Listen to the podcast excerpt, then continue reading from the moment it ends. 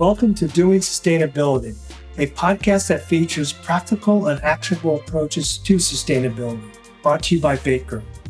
In every episode, we have enlightened conversations with corporate and business leaders on the vision, motivation, actions, and impacts of sustainability. We discuss best practices, fresh perspectives, tips, and solutions to help a company demonstrate its ESG commitment and position themselves for long term success. Hi, I'm your host, Rocket. And I'm your host, Gary. Let's start the show. Today we're talking with Noah Miller. Noah is the founder and chief officer of ESG Advisory Services at Rho Impact. They combine ESG advisory software and technology tools to address the key barriers to ESG performance. We're going to love to dig into that. That's uh, something that we're really interested in. He's also the founder and managing director of Calibrate Partners, where a no BS network of ESG firms that partner to support organizations around the world in adapting to the new normal of business. Again, no BS. Great topic. We're gonna, we're gonna hit that one hard. Let's uh, do it. Yeah. Noah is also an ESG subject matter expert and advisor at the Corporate Finance Institute. He's also lead ESG consultant at, I can't pronounce this word, Noah. Reg- uh, Regenidis. Yes. ESG Accelerator Program at ESG Excel. He's also ESG advisor and liaison to North America for Net Zero Israel. And he currently volunteers for the following roles as board member at Vermont Business for Social Responsibility and ESG Advisory Committee member at the Green Building Initiative. I'm out of breath, Noah. That's uh, I know you got me tired just talking about yeah, that. man. I love it. You're I love you're doing a lot out there. Welcome. Thank so, you for having me. Yeah. So I'm just curious, and this is maybe if you've listened to a previous podcast, you've heard this question, but when you were a very, very young boy, before your parents or the world told you what to do, what did you like to do? What interests you as a very young boy? Yeah, I would say ultimately, and it's funny you asked that because I found a, a, letter that my parents recently sold my childhood home of my 10 year old self writing to my future self. Hmm. And it was ultimately framed around I want to help people, whether it's fighting climate change, addressing poverty, fighting terror, which has been part of the MO in the past. I want to help people. Luckily, whether it's whatever the mechanism, the vehicle has been, I've been fortunate enough to follow that compass kind of throughout my career around how can I get in the game in addressing problems that cause human suffering and, and make life a little bit easier because it's hard enough already. That's kind of been the core MO, I think, throughout my career. Yeah. Okay. And you realize this as a young person, very, very young person. Fantastic. I, you know, I was lucky enough to go to a school that was very active in sort of personal development and reflective practice yeah. and kind of gave me, I think, the DNA no, of being able to do the reflective work, look inside to then work outside. Yeah, no, I get it. Uh, being of service is one of our values. Mm-hmm. It, just like you, it's about helping people, you know? So that's fantastic. I want to talk about the work you do at Rho Impact. What are some of the key barriers to ESG performance for a company? Tell us about that. What are the barriers? How do you identify them? The tools yeah. to address them? Well, I'll start sort of more philosophical, and then I'll get tactical. You know, yeah. philosophically, I would say apathy is one of the barriers, a lack of information and imagination, as well as a lack of reading the tea leaves, right? We're in a time where every stakeholder, your customers, employees, investors, local communities, everyone expects companies to do more than make a profit at this point. And it's good business to do more than make a profit at this point because of that loyalty that we're seeing. Tactically speaking, one of the key barriers to ESG performance is you're trying to focus on every ESG issue that exists. And then it becomes overwhelming. It becomes fruitless. You start to want to sort of touch everything that's good rather than focusing on what's good for your business and your individual stakeholders. So I think that's one of the key, perhaps the number one barrier is just lack of context and lack of context for the business and the people and organizations that your business depends on. that's really the front end of a lot of this work. And without really understanding what's material to our growth strategy, to our business model, new product lines, new services, what's critical to our customers, our investors, our prospective customers, that's where you start to get the competitive differentiation and value versus the fluff, which is we gave money to the little league and then we did to the local YMCA. We wanted everyone to feel good. That's not really ESG, right? That's corporate philanthropy. It's all good and great. But what we're talking about really is adapting your business model for today's business conditions, not paying to play, so to speak, in this space. Absolutely. And also employees understanding, you know, Yes. what's your goals and what you're aiming for. That's one of the things that we find sort of lacking in some of the puzzle is really Oh, sure. get the whole team behind it. That's Give such me- a great point. Yeah, give me an example of a company. Are they public corporation? Are they small cap, mid cap? We know that the large cap companies that are well probably taking care of this. But if you could give me examples of a company that you know. Yeah. So we at Rho Impact, we're an ESG advisory and software company. We work with brand name public companies to the two person team trying to make renewable energy out of bubble gum, you know, something far fetched like that. Mhm. So one example is all the way from the Mitsubishis of the world to trying to look at my Mamava, the innovators of the lactation pods, who is actually a recent client and is right next door to me across the building. And I just say that because I know they're fresh and talk about another business that's really innovating and creating an industry like the lactation infrastructure industry. And I'm a father of young kids, so it's personal, but that's an example of the the Mitsubishis of the world to the Mamavas of the world. Mhm. Yeah. Okay, terrific. With Calibrate Partners, you say they're you're a no BS network of boutique ESG firms that partner to support organizations around the world in adopting to the new normal, normal business. So, a couple things. Tell us about the no bullshit. What is that? mean? Yeah.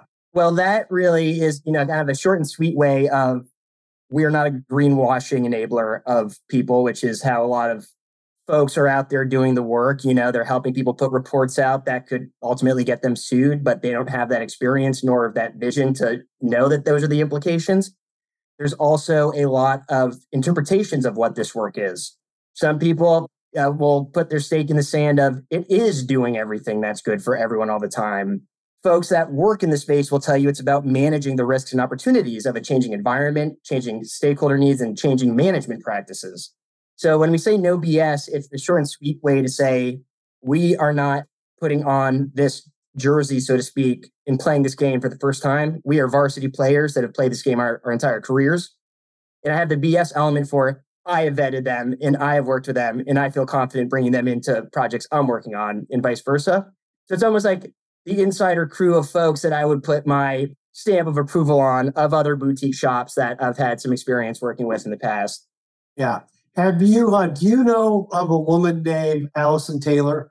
She's, I do, I do, yeah, from NYU. She's the uh, executive director of ethical systems there, and she's she's working on a book, and she posts constantly. She was a guest early on, and, Oh, very cool. and no BS is the only way I can describe her because she's always calling people out on bullshit, and that's what she's all about is calling people out on bullshit.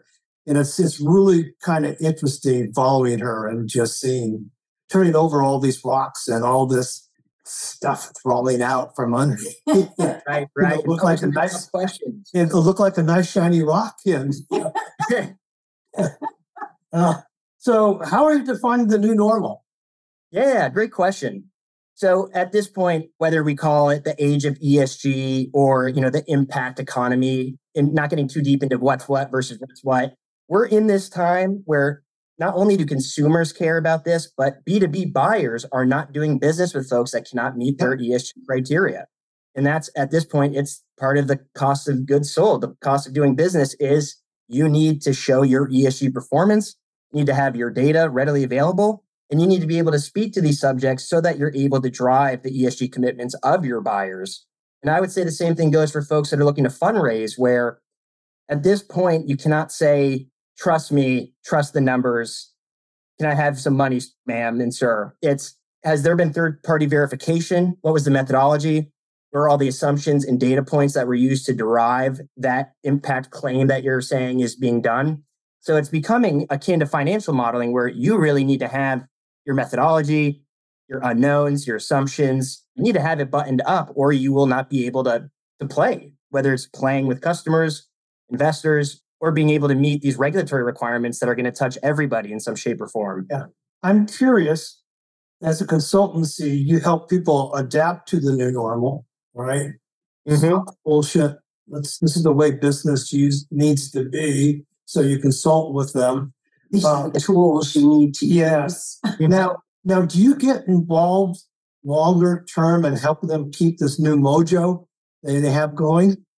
Yeah, well, there's in many instances I've I've played as a fractional ESG director for half a dozen public and private companies at a time at different stages of maturity, different sprints of time. Very typically, I'll work with a client for let's say three months to a year, depending on the pace and the size, and then I will work with whether it's a new hire or someone internal being put into that position. Essentially, be their player coaching with them and helping them get comfortable, confident, and capable. And then it's the keep carrying the torch and, and keep best of luck and we're here when you need us but our goal is to really engage energize empower obviously get the work done but have that really be central to the feeling that Yeah. people get when they work with us Yeah. The things we do is, is very aligned and similar to what you guys are doing in some ways. I want to talk a little bit about ESG and leadership. I often use Okay. a slide in talking to people because we know that when people get their values right, and I use the term heart and soul, you know, it's truly got to come from within what these are.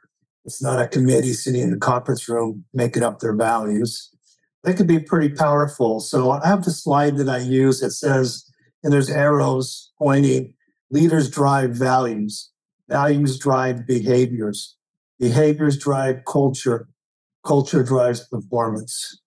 Mm, So uh, several questions for you. What share with us your experience and what you see how important. Let's talk about ESG performance and leadership. Sometimes, sometimes leaders go kicking and screaming into this thing. yeah yeah i mean such an important topic i'm so glad you brought up leadership in esg because we know right that the fish rots from the head no matter what direction you're holding it right My, bookkeeper told me that about 25 years ago. oh no way that's too funny I said, "Who's she talking to?" so, so you all know all too well that no matter what direction a company moves in, if it lives or dies, it's really coming from the top. And I would say some of the biggest challenges and opportunities is how does a leader engage and energize, right, the employee base in order to be both an active contributor and to adopt this stuff? Because we know, right, Rocket, as you mentioned, right, employees are critical to this. They can be the drivers of your ESG performance, or they can be the whistleblowers that get you fired, CEO.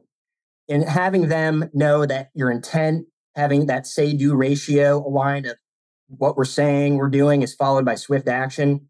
I think that is just table stakes at this point, especially when with hybrid work, it's like you could go work anywhere at any time at this point, which is a whole new way of working where leadership is really a way for talent retention.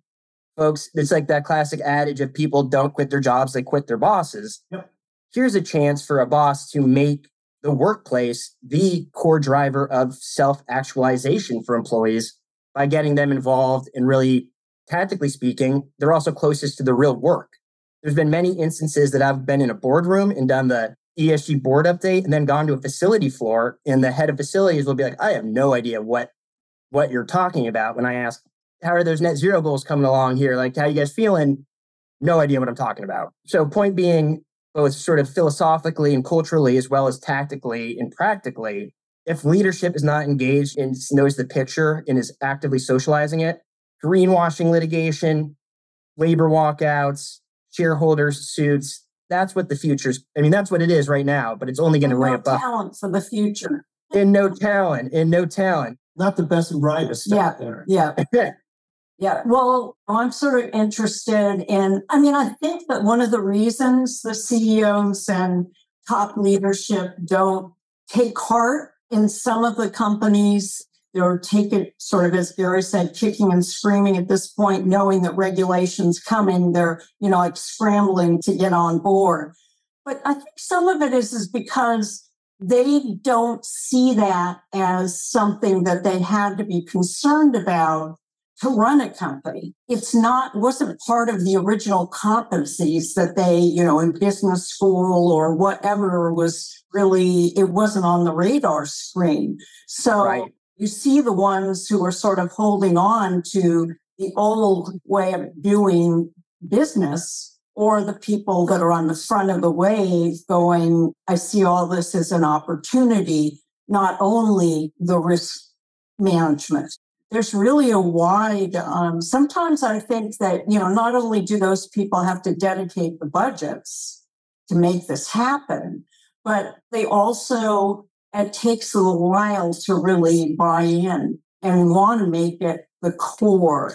But in reality, it's one of the few things at this point that really connects all the departments from HR right. to operations to finance to it really has become something that connects them all, that they all contribute to. And I think that that's really exciting because we sort of lost it there for a while. We used to do annual reports. We used to be one of the biggest houses on the West Coast. And of course, that business, once compliant, once the internet came, it became more of a compliance game.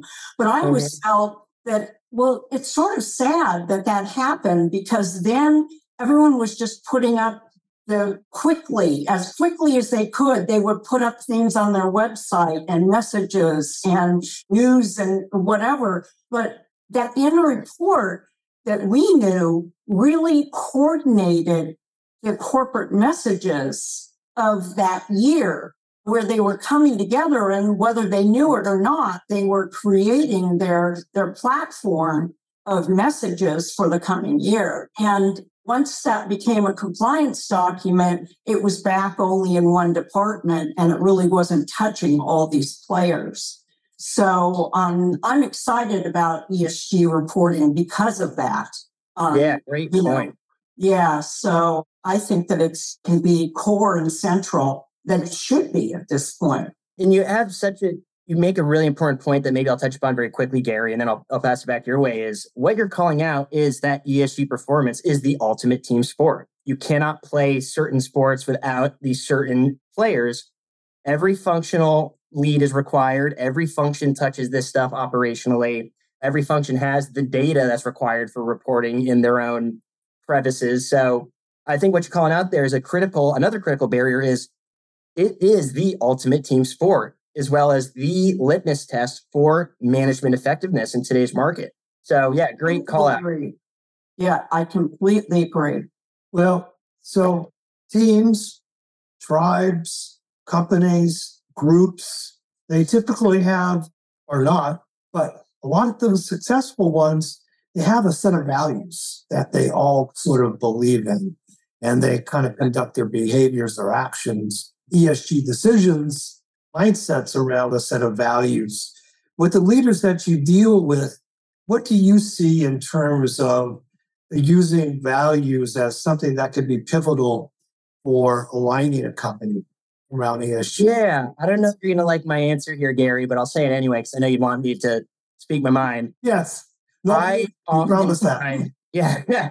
I oftentimes, particularly with because I am by heart and soul an organizational development super fan. I believe in that work. I believe in it critically. Been a professional athlete, a military commander, an entrepreneur, a consultant.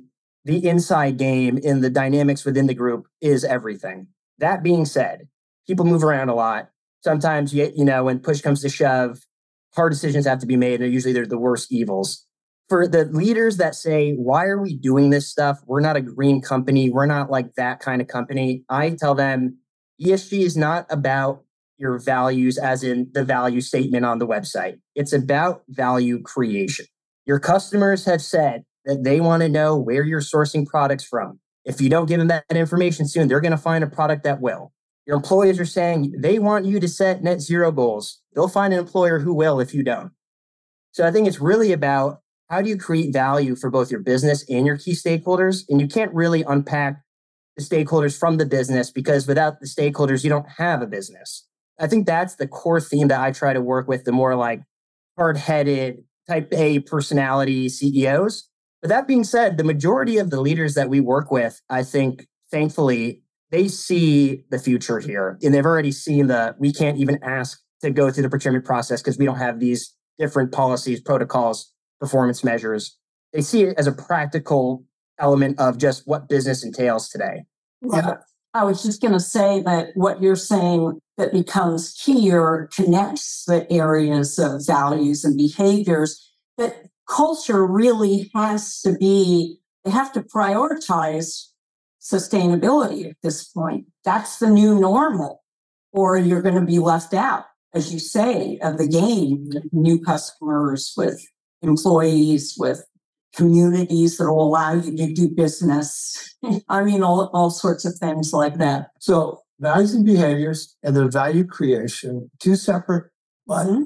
deeply interconnected topics. Right. So when you're talking to hard-headed business people, and so you're trying to talk to them about value creation in terms of what ESG, the, the way they should be thinking about this, instead of too many people think about mitigating risk. And what are the other business benefits of ESG that you like to advise people on?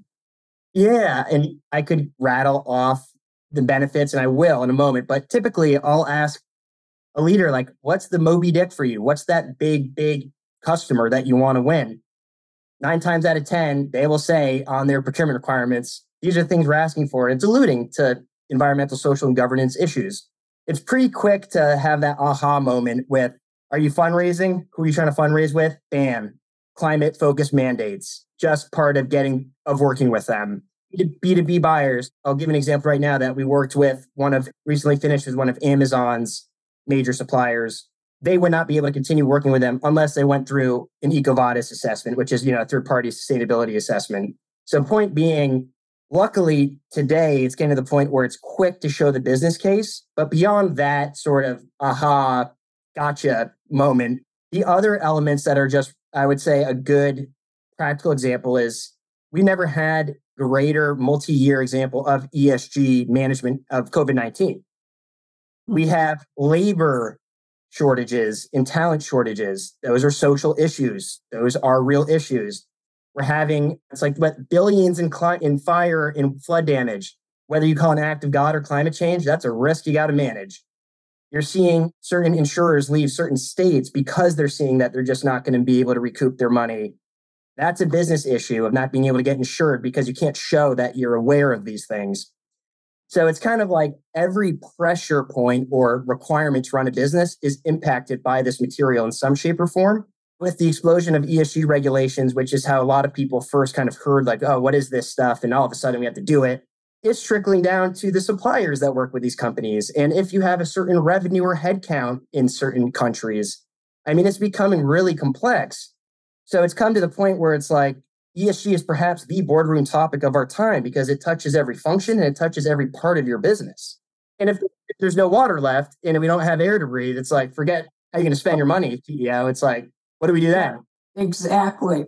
You know, one of the things that I worry about and some, you know, we often run into is really whether people on the board have the expertise to even begin to understand polling. I mean, they're told, you know, they're brought in, educate the board, but uh, do they really have that competency to drive it? Well, I think if you looked at the studies, you'd be spot on of all the studies that have come out around boards and management teams, where it's like the headlines are always 20% feel comfortable in their climate mm-hmm. capabilities of the board, or half of people don't feel prepared for the disclosure regulations coming out. And I would say education right now is so critical for those leaders. And you'd mentioned my work with the Corporate Finance Institute. We and I myself, as the instructor, and we at Rho Impact as their corporate partner, we've developed all the curriculum for their ESG certification program that BlackRock and State Street and McKinsey and Bloomberg and all the big groups are training on. And it's been the most highly requested training content that they've ever had because of the groundswell of interest. So I think it's really that at the point where it's like if you don't speak the language as a manager and as a board member, you're going to really struggle to meet the expectations and requirements that are placed on you today because it touches everything. So yeah, I would say it's like what a time to upscale for senior leaders is like introduction to ESG at the Corporate Finance Institute, free rated number one, I'd say in the world, it keeps getting those kind of shout outs as just the best primer for this work because it's very much like we're talking about practical, tactical, and actionable. Yeah. So all the listeners, check out the introduction to ESG course. It's free, globally taken, Corporate Finance Institute. Going back to a topic that we touched on, two weeks ago, I read an article about Ford and GM that they lobbied the Trump administration in 2017 to weaken fuel standards while publicly touting their commitment to the Paris Accord. Last year, Microsoft was the only big tech company to endorse the Inflation Reduction Act, while others like Amazon and Apple remain quiet despite bragging about their green credentials. There's so many different forms of greenwashing, and I, I once read a list of greenwashing and green this and green that and green the other thing. It seems to be so prevalent in some shape or form out there. Even subtle things like, you know, it's whether they're conscious, I also think that they are. We talk a little bit about how do you advise to manage these kind of risks? How do we change basic behavior that has a tendency to do that because these companies are so profit driven? That is a great question around the say do ratio, right? And what does it look like lobbying versus operational changes versus philanthropy to a cause that you essentially outsource that responsibility to someone else? I would say that at the end of the day, it's the resource, the resourcing that's attributed to that, to these aims, that is really like the KPI. It's if you are not allocating any resources to this work, there's a good chance you're not really doing any of it. You might be doing a lot of talking, and soon you're going to stumble while you're thinking you're walking, but mostly blabbing. The lobbying element is a great question because, again, it comes down to the say do ratio and, and transparency and accountability. If no one is holding the shareholders, for example, or the pension funds that are very, you know, most pension funds are pretty ESG centric. They're the folks that need to keep the boards honest on these types of issues where it's like, we will take our purse strings and run if you don't do what you say you're going to do and or we will sue you because that's becoming the point now where even a misunderstanding around an impact claim can get you sued. A great example is Oatly, one of the sustainability sweethearts of Wall Street. They IPO'd, they got sued. Why? part of their ESG reporting was missing, you know, half their operational data from certain markets. So it looked much better than it practically was. Another example, similarly, is Allbirds. They went public, they got sued, they got out of it because of a misunderstanding around the methodology used to arrive at their claims. So there's a lot of grayness here. And I would say it's the shareholders, especially the ones that are running these big funds, these pension funds that have the power to explicitly put in a shareholder proposal you will not lobby against this issue and then put other resources to doing it because we're losing money both ways. Right. So, good question. And I wish I had a better answer Well, for that. money usually uh, the ears perk up, Right, right. so has a chance. But yeah, I, I mean, dedicating resources is key and so important. And for materiality studies, we always people are like, okay, we'll do the the ESG report, but we're not going to spend money to do a materiality study or after the fact to really measure any kind of results. We don't have any budget for that. It's really hard. And I want to also ask you about the tools. How do you evaluate all these tools that are coming out for your ESG data? Yeah, such a great question. I'm so glad you asked that because at Rho Impact, we do have two software products. So I will speak to that point. Quite frankly, you got to look who put this thing together. And I say that half joking, half serious around you wouldn't ask your electrician for investment advice unless they're a very a great retail investor. Meaning, what's the track record of the people behind the software? And I think that's one area that we have been really differentiated in at Rho Impact is we've been doing this before it was cool And before people were quitting Facebook and Netflix to work on the climate crisis, we were already doing this stuff and studying it and living it. And that I think is a key difference when the rubber meets the road and people see how you play the game. They'll see if you just picked up the stick yesterday or if you slept with it since you've been a, a kid. I was a professional cross player, college cross player, so there's a lot of stick sport analogies. Point being, you can tell very quickly how someone handles their stick. You can tell very quickly how someone speaks to the work and actually delivers on those results. And that's what I always say from the software standpoint is who are the people that put it together? It doesn't matter how great the AI code is. If the people who put the code together don't have the context or the domain expertise, that code is just a slick, a slick calculation or a slick dashboard, but it's not actually going to help you move the needle or understand this work in the context of your business.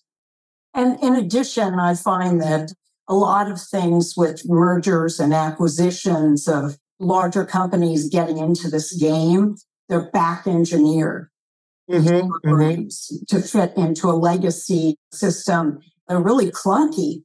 So Right. again, you're saying, yeah, look at the source and then look how it ends up being used. Yeah, I'll give you one example from our world quickly. I'll- Then I'll pass back to you, Gary, here. Oftentimes, when we're talking about our software, the Gemini software platform, a digital version of all things ESG happening at a company, all the fundamentals built from what we trained at CFI and all that curriculum, is do you really want your ESG performance to be handled by folks that are working on CRMs? Because this is not a CRM. This is much more complicated in customer relationship management. This is organizational transformation in today's market. I mean, that's ultimately we're talking about managing significant change. So if you're looking for a quick press easy button for this work, you're not going to find one because it's not that kind of work. Yeah. Yep. And it's just only going to get more and more important Mm-hmm. to doing business. And you're absolutely right about that. So there's, it used to all be a nice to have, but it's an imperative now. And people Mhm. are just going to have to understand that and dedicate the resources to really play that game. Absolutely. Yeah. You do a lot, Noah. Does one of your companies get involved in disclosure and reporting? So at Rho Impact, we do ESG reporting and disclosures. It's not something that we loudly bang the drum on just because everybody does that. So it's not really how we differentiate, but it usually is an outcome from what I'd say the real work of let's help you start to operationalize this stuff, get some customers from this, fundraise, get some real ROI, both on the return on investment and return on impact. But we're not, I wouldn't say we're like a Edelman ESG practice, which is doing the really slick looking reports. Right. We do do it though. Yeah. Right. You got this is fabulous. So is there anything that we haven't touched on that's important to you that you want to talk about? Yeah, you know, maybe I'll have like one parting message is that ultimately executing on the fundamentals of ESG for all the managers and senior leaders, CEOs out there. Not only is this the vehicle for leaving your personal mark on the world, it's the vehicle for making sure there's a mark left for your grandkids. And as a young father of young kids, I can't overstate that, that it's like, this may be about quarterly earnings today, but it's about your grandchildren tomorrow. Yeah. What drives you? What's your why? And so many people don't get that.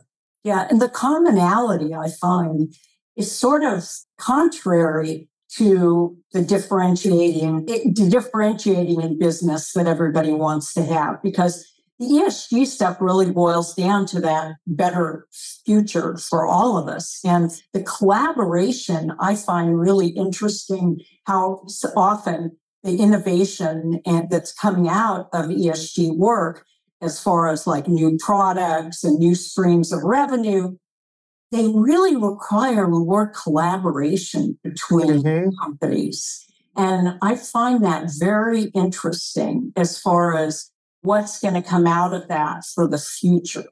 Yeah, that's a great point. It's a sort of the ESG performance internally is the ultimate team sport. And then addressing the world challenges that are creating those problems, that's the ultimate sort of global game we're playing right now. Okay, Noah, uh, this is the parting question. We're going to talk to you five years from now. What are we going to be talking about? What are some of the topics of the day five years from now? We're going to be talking about how every single ESG practitioner in the world is following our curriculum and fundamentals in every single ESG Sorry, I set you up for that. software. Oh, but what we will be talking about perhaps is just business because this will be so integrated into the norm that it's like, I remember when we used to call this stuff ESG and now it's just good business. Yeah, it's a, it's a big part of our corporate brand strategy. It's not only about marketplace positioning, it's not only about purpose and values for a corporate brand, it's also about their sustainability strategies and the difference they're going to make in the world and their commitment to that. That's it's really part of business. It's a big, big part of business. And more businesses understand, as we talked about earlier, the value creation for all, the better they are. Yeah, it's interesting just to add on to that. That's the difference that we sort of see in reporting. Obviously, we it's one of our categories of business. We do corporate brand, we do ESG sustainability reports, we do people and culture related Mhm. things within companies. And that's often what we find is that our differentiator is really how we bring the corporate brand into the ESG report so that Mhm. people Mhm. understand it and it further communicates the alignment of Right. their actual business strategies and business model. Often other firms and things they don't have that background in creating corporate brands so they don't quite understand it as much and what they miss are some of melding those corporate messages in to the ESG report where you get that authenticity that a company's really committed to this instead of just checking the boxes of the categories of what they have to present and disclose in an ESG report. Well said. Absolutely. Right. So terrific talking with you, Noah. Likewise, thank you for having me. And yeah, it's been terrific. Right. I greatly appreciate Let's your stay time. in touch. We'll stay in touch. Will do. And I'll keep an eye out for the recording and all that. Yeah, yeah, we'll be sending that. Okay. Okay. Thanks, Noah. Take care. Bye Bye bye. bye. Thanks for listening. This is just a reminder to follow Doing Sustainability wherever you get your podcast. And please leave a rating and review if you like the show. It helps others discover us. And of course, we want more listeners. If you want to learn more about our agency, Baker, and how we can help you build your corporate brand, align your culture, and evolve your ESG reporting, head to bakerbrand.com. See you in the next episode of Doing Sustainability, where we focus on practical and actionable approaches to sustainability to create long term value.